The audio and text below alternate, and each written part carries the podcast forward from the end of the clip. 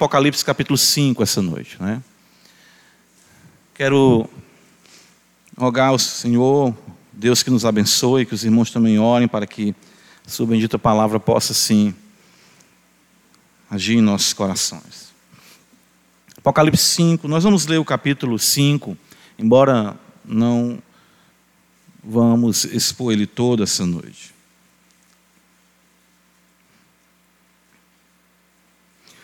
Vi na mão direita daquele que estava sentado no trono um livro escrito por dentro e por fora, de todo selado com sete selos. Vi também um anjo forte que proclamava em grande voz: Quem é digno de abrir o livro e de lhe desatar os selos? Ora, nem no céu, nem sobre a terra, nem debaixo da terra, ninguém podia abrir o livro, nem mesmo olhar para ele. E eu chorava muito, porque ninguém foi achado digno de abrir o livro, nem mesmo de olhar para ele. Todavia, um dos anciãos me disse: Não chores, eis que o leão da tribo de Judá, a raiz de Davi, venceu para abrir o livro e os seus sete selos. Então, vi no meio do trono e dos quatro seres viventes e entre os anciãos de pé um cordeiro, como tendo sido morto. Ele tinha sete chifres, bem como sete olhos, que são os sete Espíritos de Deus enviados por toda a terra. Veio, pois, e tomou o livro da mão direita daquele que estava sentado no trono. E quando tomou o livro, os quatro seres viventes, os vinte e quatro anciãos, prostraram-se diante do cordeiro, tendo cada um deles uma harpa e taças de ouro cheias de incenso que são as orações dos santos. E entoavam um novo cântico, dizendo: Digno és de tomar o livro e de abrir-lhe os selos, porque foste morto, e com o teu sangue compraste para Deus os que procedem de toda tribo, língua, povo e nação, e para o nosso Deus os constituíste reinos e sacerdotes, e reinarão sobre a terra. Vi e ouvi uma voz de muitos anjos ao redor do trono, dos seres viventes e dos anciãos, cujo número era de milhões de milhões e milhares de milhares, proclamando em grande voz: Digno é o Cordeiro que foi morto de receber o poder e riqueza e sabedoria e força e honra e glória e louvor. Então ouvi que toda criatura que há no céu e sobre a terra, debaixo da terra e sobre o mar, e tudo que neles há estava dizendo: Aquele que está sentado no trono e ao Cordeiro, seja o louvor e a honra e a glória e o domínio pelos séculos dos séculos. E os quatro seres viventes respondiam: Amém. Também os anciãos prostraram-se e adoraram. Amém. Graças te damos, Senhor, por tua bendita palavra verdade, santo evangelho. Em Cristo Jesus. O Senhor da glória. Que escritura magnífica, que texto, que porção sublime. E nós precisamos, com certeza, do Senhor. O Senhor disse isso e nós afirmamos com muito prazer: sem mim nada podeis fazer. Nós queremos, dependendo do nosso mestre, nosso nosso Senhor bendito, sermos ensinados. E o ensino que traz vida, o ensino que o ensino que muda o nosso ser, palavra que não nos deixa mais da mesma forma, mas que varre, limpa nossa alma, os nossos corações, alcança o recôndito de nossa alma e no íntimo o Senhor nos revela a sabedoria. Queremos ser transformados, Senhor, profundamente. Profundamente para que os frutos em nossas ações e reações cristãs cada vez mais reflitam, sim, o poder de Deus habitando em nós pelo Santo Evangelho semeado em nosso coração. Queremos que o que brote do coração cada vez mais seja a tua palavra, bem verdade que ainda temos que lidar com os maus desígnios que surgem, mas que eles não venham se sobrepor ao evangelho que já está semeado em nosso coração. Mas que a palavra da verdade subjugue cada paixão, cada comportamento contrário à tua palavra, cada pensamento contrário à tua palavra, cada sofisma, cada fortaleza seja arruinada, destruída, à semelhança das muralhas de Jericó, pelo grito de vitória do Evangelho em nosso coração. Que as muralhas possam ruir, as fortalezas possam ser minadas, e que cada vez mais possamos ver Cristo sendo formado em nós, como diz o Santo Apóstolo. E isso vem pela tua palavra. Isso vem pelo teu espírito que plasma essas verdades em nós, de modo que nossa mente é modificada, nossas emoções são santificadas, nossa vontade se dirige para o que é agradável ao Senhor. As ações, de fato, as circunstâncias mais complexas, incômodas, perturbadoras, não vão fazer aflorar em nós o pior, mas cada vez mais o melhor, porque tu está em nós. E nós cremos que a tua palavra pode fazer isso. Pecamos, tropeçamos em muitas coisas, mas sabemos, Senhor, que a tua palavra, fruto do Espírito, é uma realidade totalizadora e nós queremos que assim se acentue em nosso ser.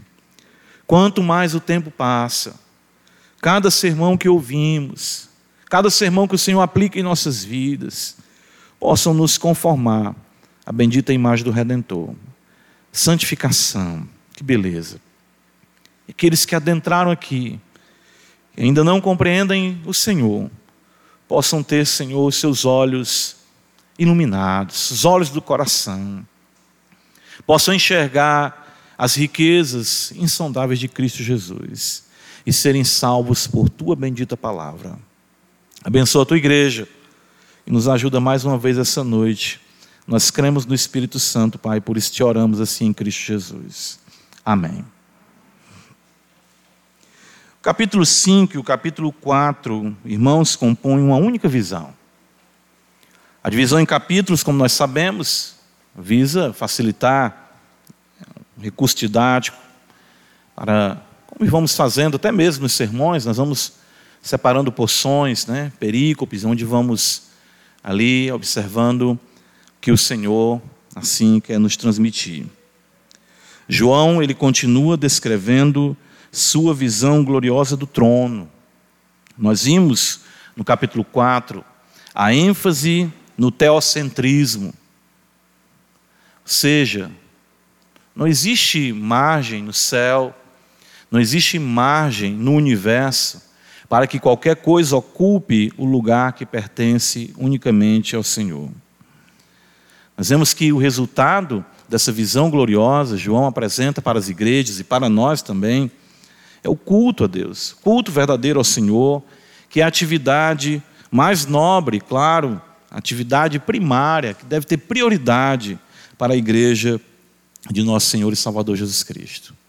E não poderia ser diferente a sequência da visão, né? eu digo assim, porque é, é muito belo, é muito perfeito que João, que o Senhor revela a João.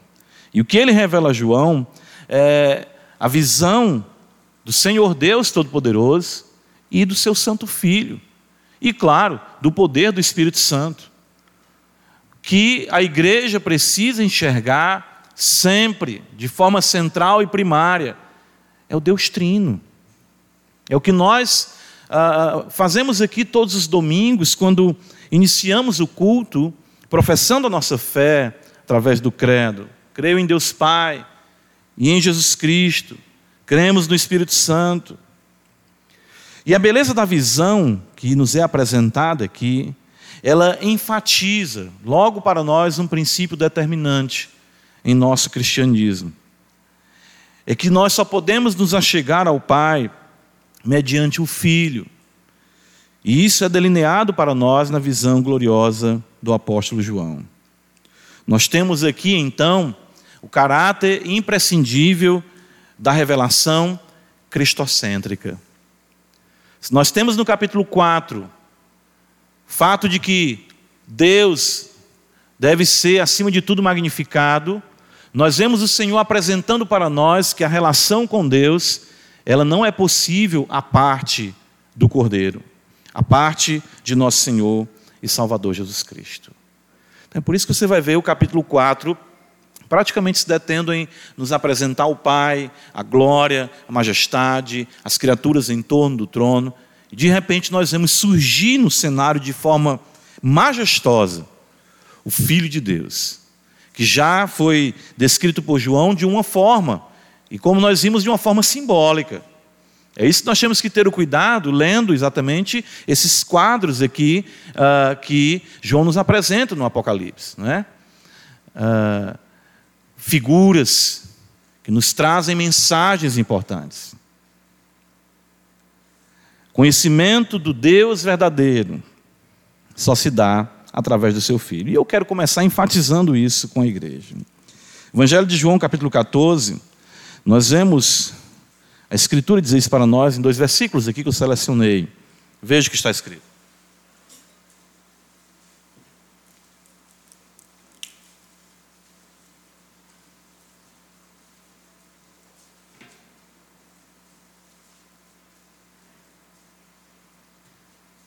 Evangelho de João 14,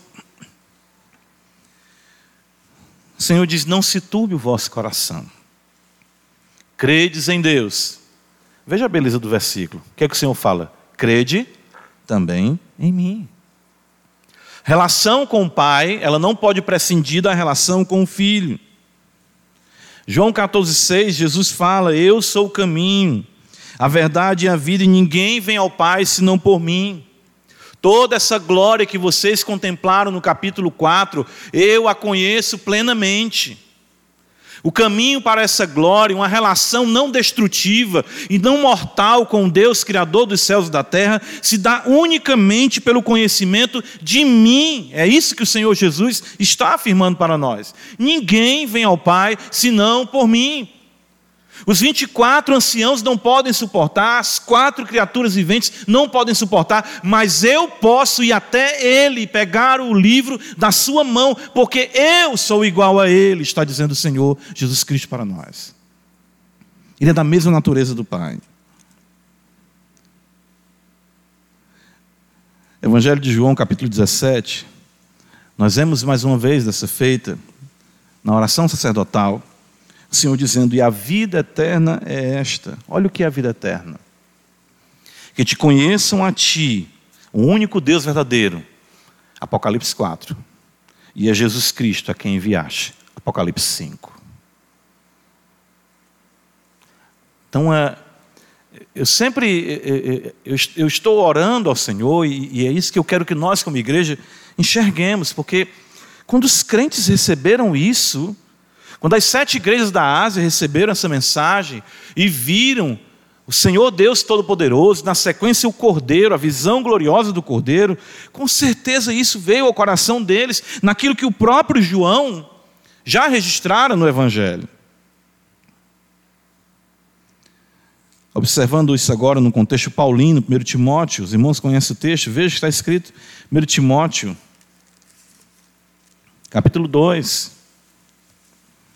versículo 5. Porquanto há um só Deus, Apocalipse 4, e um só mediador entre Deus e os homens, Cristo Jesus, homem, Apocalipse 5. É? Com figuras. João nos mostra essas doutrinas maravilhosas, o Senhor revela isso para a igreja. É, é, é, impressionante como esses quadros impactam não é? a, a, a nossa vida. Hebreus capítulo 1, mais uma vez, nós vamos ver Apocalipse 4 e Apocalipse 5. Olha o que está escrito.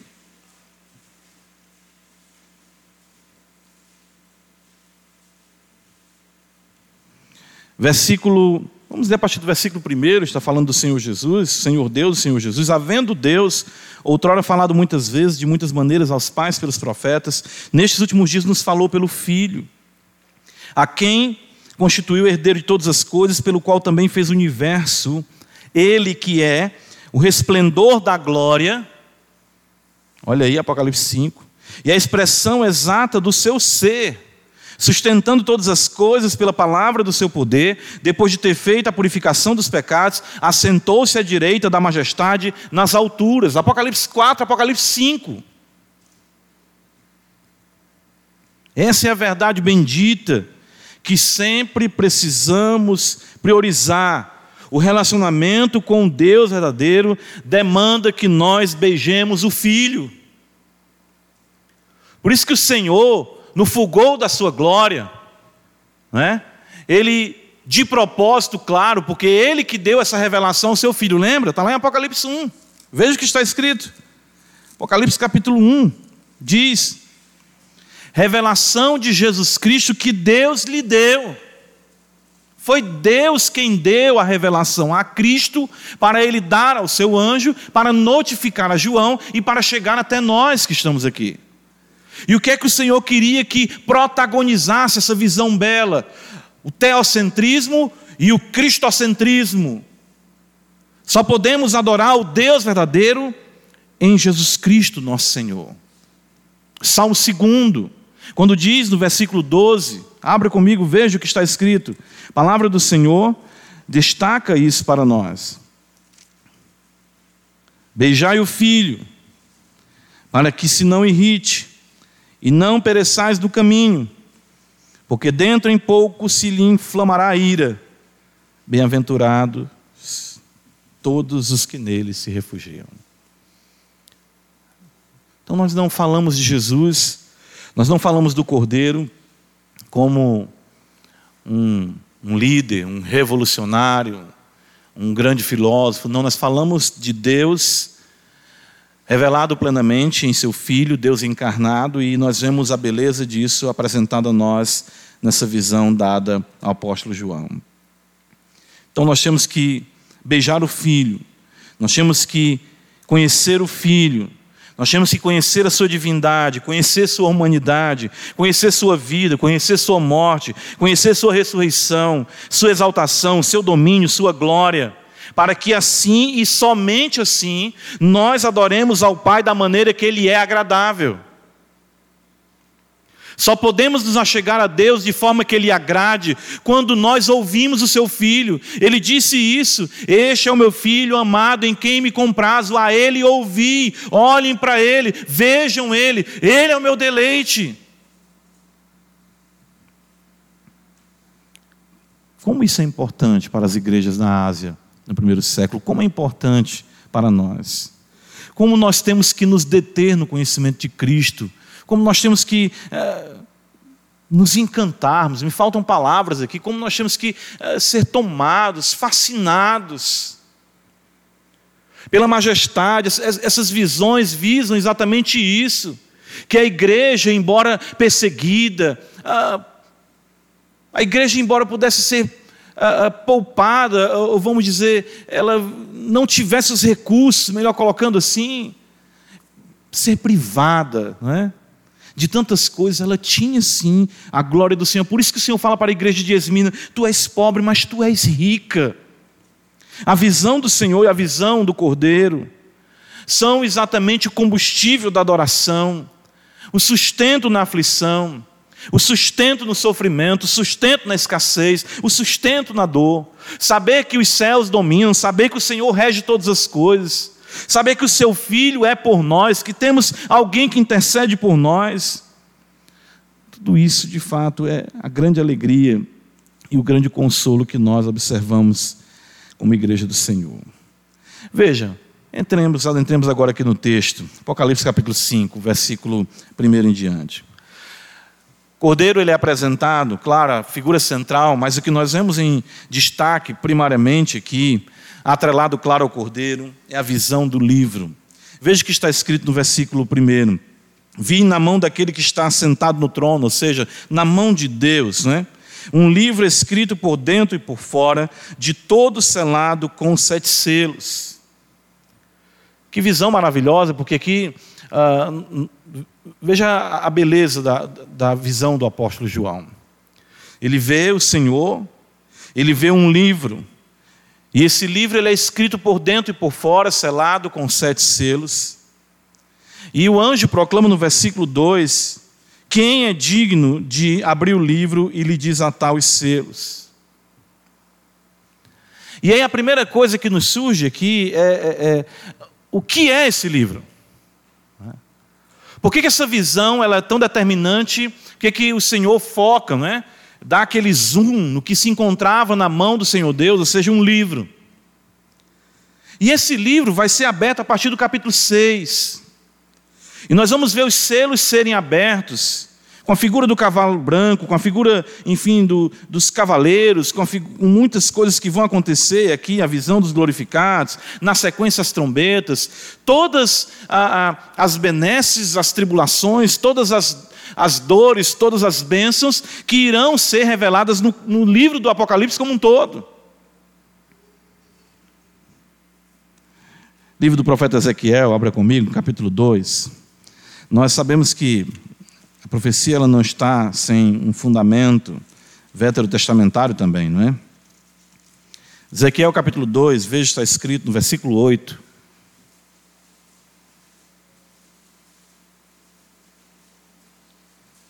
Tu, ó filho do homem, ouve, Ezequiel 2, versículo 8. Tu, ó filho do homem, ouve o que eu te digo. Não te insurjas como uma casa rebelde, abre a boca e come o que eu te dou. Então vi, e eis que certa mão se estendeu para mim, e nela se achava o rolo de um livro, estendido diante de mim, e estava escrito por dentro e por fora. Estavam escritas nesse livro que? Lamentações, suspiros e ais. Ainda me disse, filho do homem, Come o que achares, come este rolo, vai e fala à casa de Israel. Então abri a boca e ele me deu a comer o rolo e me diz: Filho do homem, dá de comer ao teu ventre e enche as tuas entranhas deste rolo que eu te dou. Eu comi e na boca me era doce como mel. O que nós vemos é aqui nesse livro, nós vemos essa referência do profeta Ezequiel e que o profeta vai trazer para a nação de Israel, para os povos, são os desígnios de Deus, o que Deus vai fazer com a casa de Israel, o que Deus vai fazer com o seu povo, os suspiros, os ais, as lamentações, as dores. E nós vemos exatamente isso aqui em Apocalipse capítulo 5, um livro escrito por dentro e por fora, cheio exatamente né, da revelação dos desígnios de Deus nós poderíamos então definir que esse livro é o livro dos desígnios de Deus, o livro do desenrolar de todo o propósito divino, os planos do Senhor, o que Ele determinou, o que Ele estabeleceu, a Sua vontade, aquilo que Ele nos quis revelar. Ou seja, nós temos aqui outro princípio importante, porque nós vemos que tudo o que acontece no mundo, Todas as coisas que estão acontecendo no mundo, todas elas se encontram escritas neste livro. Aqui nós temos o propósito de Deus, os planos de Deus, a vontade de Deus e de tudo o que vai acontecer neste mundo até o retorno glorioso de nosso Senhor e Salvador Jesus Cristo. Então toda a nossa vida está aqui delineada. Toda a minha vida, toda a sua vida estão, estão aqui os nossos dias escritos, os propósitos de Deus, as nossas alegrias, nossas tristezas. Sim, podemos trazer isso sim para a nossa pessoalidade. Nós temos a nossa vida, toda ela escrita pelo Senhor, como diz Davi no Salmo 139: todos os dias da minha vida foram escritos no teu livro, quando nenhum deles ainda existia. Você está onde Deus quer que você esteja. Você casou com a pessoa que Deus queria que você casasse. Você tem os filhos que Deus quer que você tenha. Você vive onde Deus quer que você viva. Deus estabeleceu os limites da nossa habitação, os males que nos acometem, as bênçãos que nos acometem, as dores que nos acometem. Isso tudo nós podemos observar. Tudo está determinado pelo Senhor no livro que se encontra na sua mão direita. Nós vemos a, a, a, grande dificuldade, nós vamos chegar em Apocalipse 6. Eu digo para os irmãos que nós enfrentamos por conta de que a revelação, no caso Apocalipse, foi muito é, entulhado com muitas especulações. Mas nós vemos aqui que o livro ele é aberto. Ele diz: "Vi quando o cordeiro abriu um dos selos, e os selos foram sendo abertos". E isso está associado, claro, à grandiosidade de Cristo. Por isso que João destaca isso, o Senhor revela isso para João. Porque veja, o anjo vai perguntar se existe alguém no céu. Ele vai perguntar de fato se existe alguém digno de abrir o livro. E no versículo 13 ele fala: nem no céu, nem sobre a terra, nem debaixo da terra, ninguém pode abrir o livro, nem mesmo olhar para ele. Ou seja, não há possibilidade de compreensão do sentido da vida, do propósito da existência, a parte de Deus revelado em Cristo Jesus, nosso Senhor. As velhas perguntas permanecem aí, fazendo girar as imprensas com produções inacabáveis de livros de filosofia: quem eu sou, de onde eu vim, para onde eu vou. Mas nós sabemos as respostas a todas essas perguntas, porque o livro foi aberto para a glória de Deus. O Cordeiro Cristo, ele é a chave da interpretação da história. Não há nada, não há ninguém que se compare a ele. Não existe ser angelical que possa trazer sentido ao mundo. Não existe espírito mais justo, aperfeiçoado, que possa trazer a compreensão do livro. Não existe na terra, no céu, no mar, ninguém que possa nos trazer explicação. Mas Cristo, Deus, se fez homem para nos fazer entender a Sua vontade. Isso que nós vemos aqui. Veja que no versículo 4 o texto diz que João chorava muito. E eu chorava muito, por quê? Ele vai dizer, porque ninguém foi achado digno de abrir o livro, nem mesmo de olhar para ele. Nós estamos falando do discípulo amado, do apóstolo João, do que se reclinava à cabeça do Senhor, e ele ao peito do Senhor, e ele mesmo diz: ele não é digno. Nenhum dos 24 anciãos eram dignos. Nenhum dos seres viventes eram dignos. Não existia na terra ninguém digno somente o Senhor Jesus Cristo. Somente a relação com Deus e a compreensão de quem Cristo é, é que pode nos fazer entender a vontade do Senhor e dar sentido e significado para a nossa existência. Veja Atos dos Apóstolos, capítulo 17. Paulo, pregando exatamente no berço da filosofia, não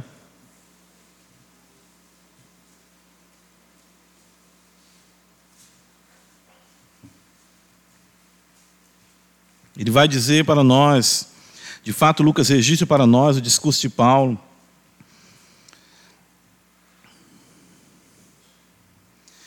Ele diz no versículo 22, Atos 17, 22, Paulo levantando-se no meio do Areópago, veja o Areópago. Ele diz: Senhores atenienses, em tudo vos vejo acentuadamente religiosos. Porque passando e observando os objetos de vosso culto, encontrei também um altar no qual está escrito ao Deus desconhecido. Pois este que adorais sem conhecer é precisamente aquele que eu vos anuncio. O Deus que fez o mundo e tudo que nele existe, sendo o Senhor do céu e da terra.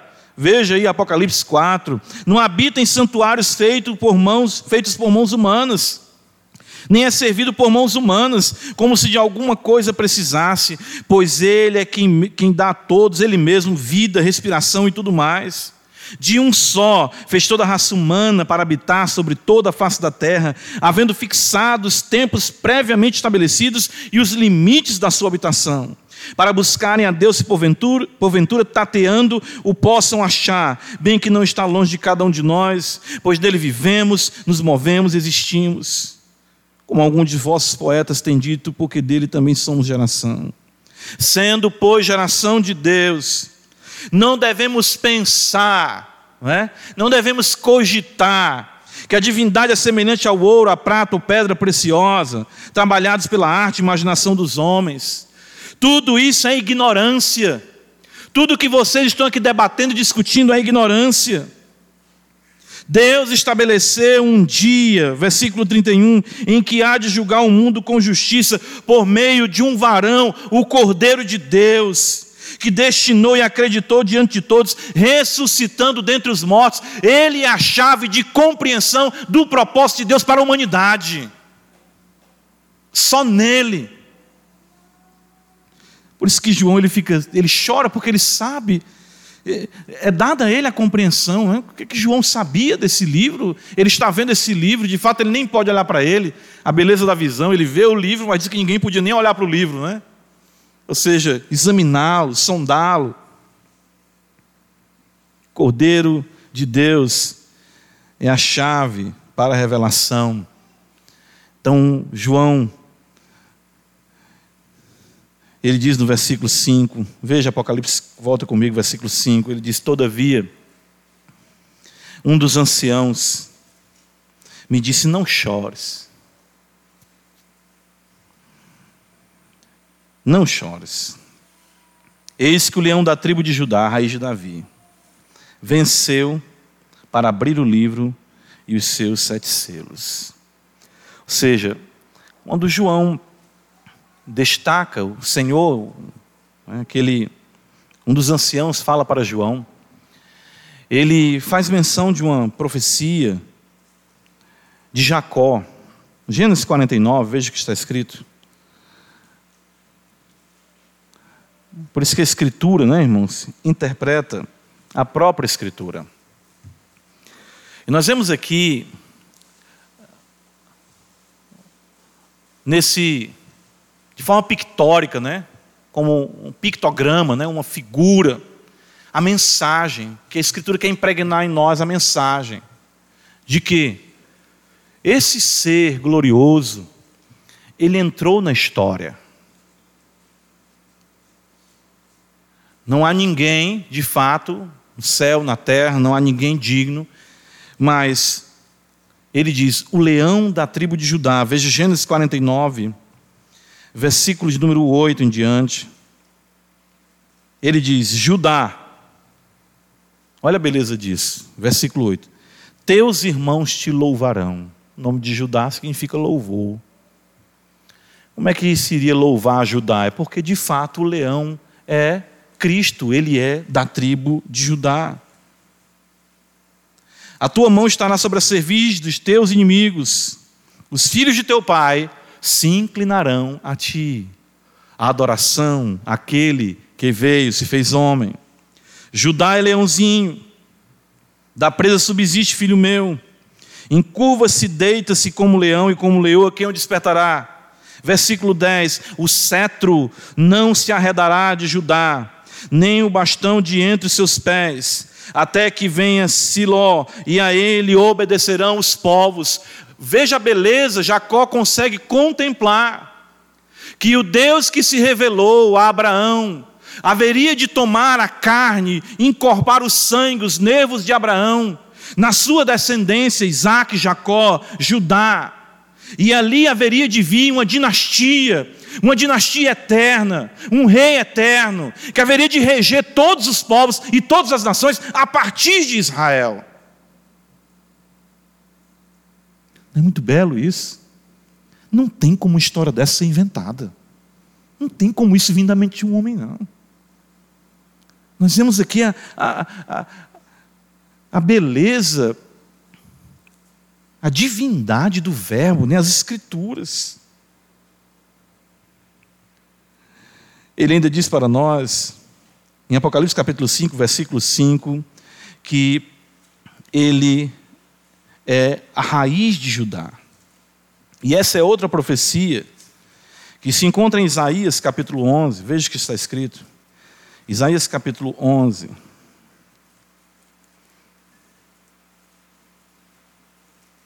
Os irmãos percebem que o que o Senhor Deus quer fazer com as igrejas, o que o Senhor Deus quer fazer conosco? Nós temos que conhecer essa história. É essa história é essa intervenção divina na história. É essa ação redentora que nos salva e que nos transforma.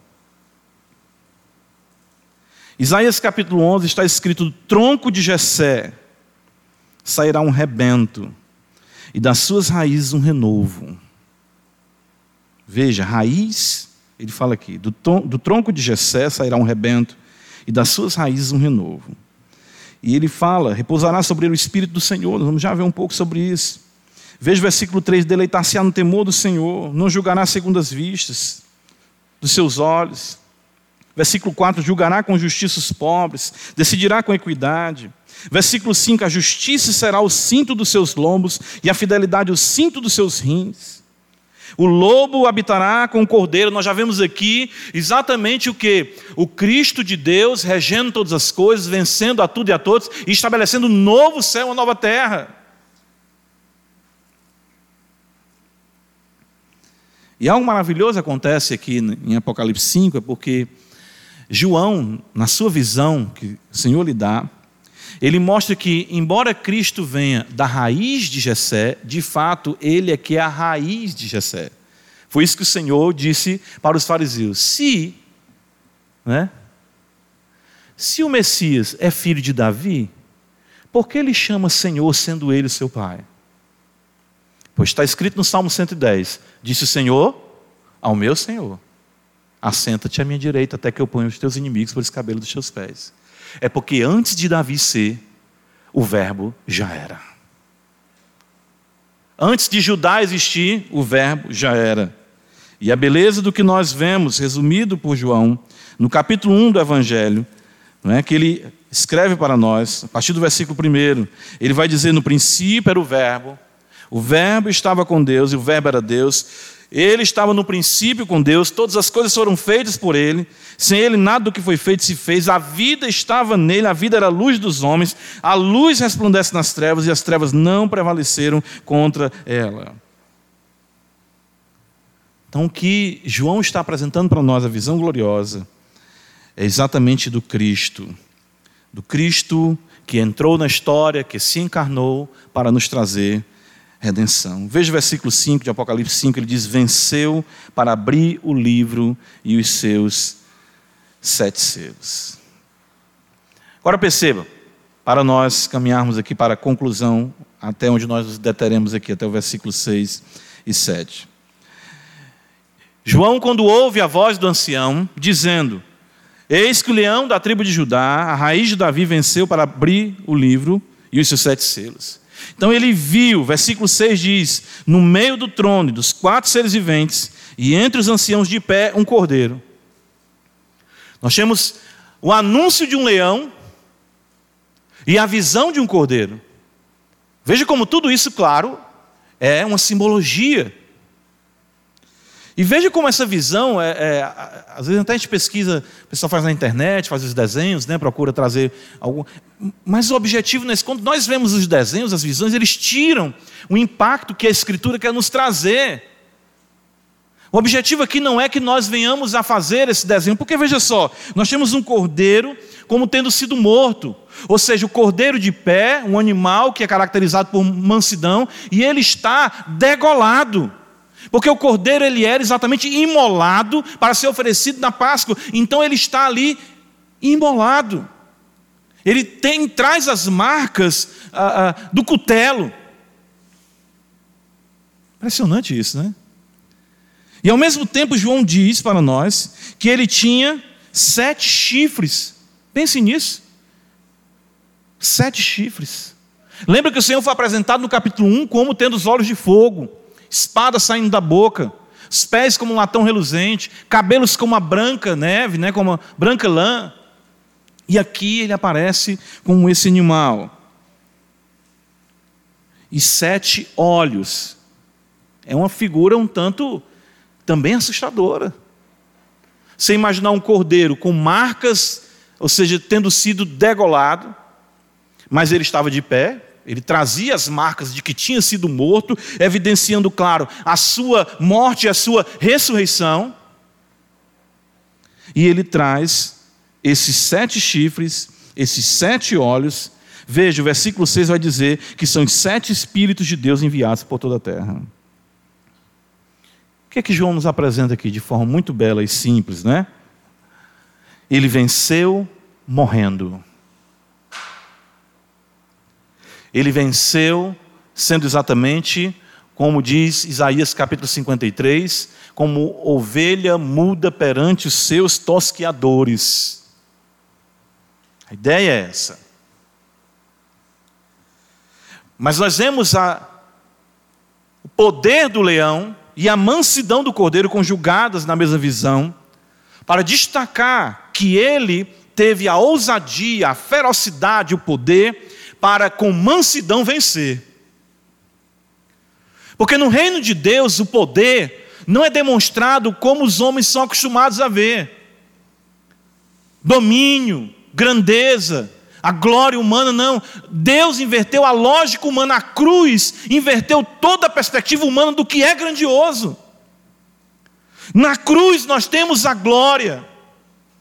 Aquilo que era maldito se tornou um encontro de bênção, de misericórdia e de graça para as nossas vidas. Essa a perspectiva que a visão quer nos trazer.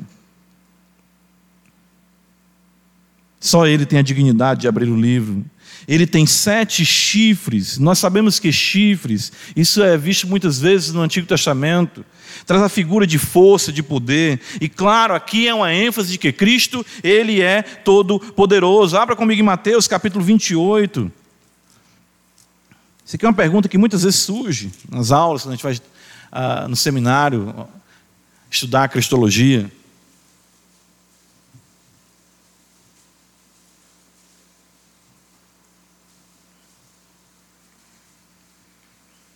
Mateus 28, versículo 18.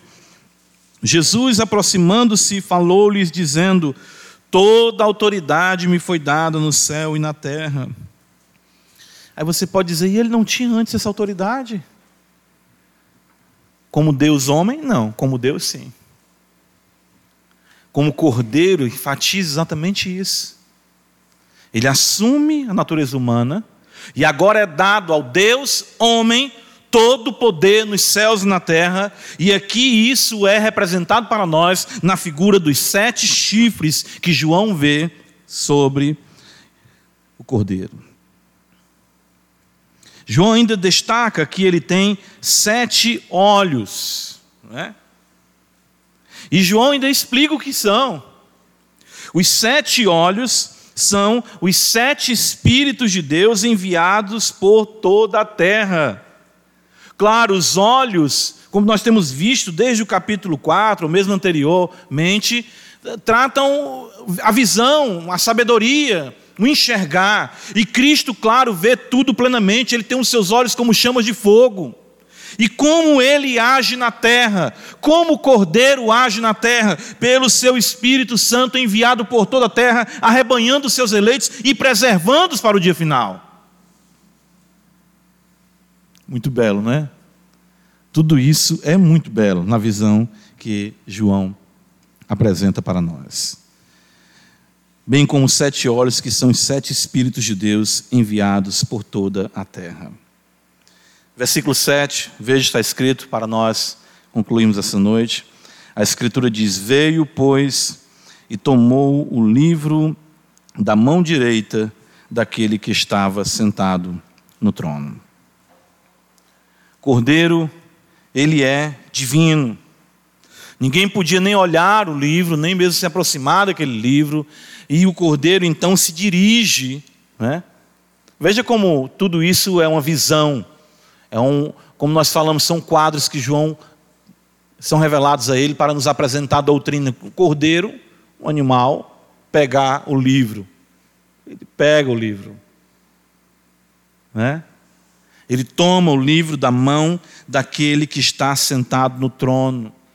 E isso cumpre, cumpre exatamente aquilo que foi uh, designado para nós, o acesso a Deus, o Pai, mediante nosso Senhor Jesus Cristo. Só Ele pode ter o acesso ao Pai.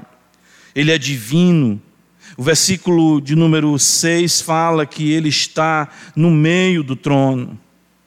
Fala que ele está no meio dos seres viventes, no meio dos anciãos, à semelhança do trono de Deus, ou seja, ele está juntamente com o Pai. E isso destaca a sua divindade, a sua majestade, e assim ele é digno de ser adorado. Tudo isso, irmãos, é apresentado para nós para destacar o que nós falamos no princípio. Não existe relação verdadeira com Deus verdadeiro a parte de seu Santo Filho.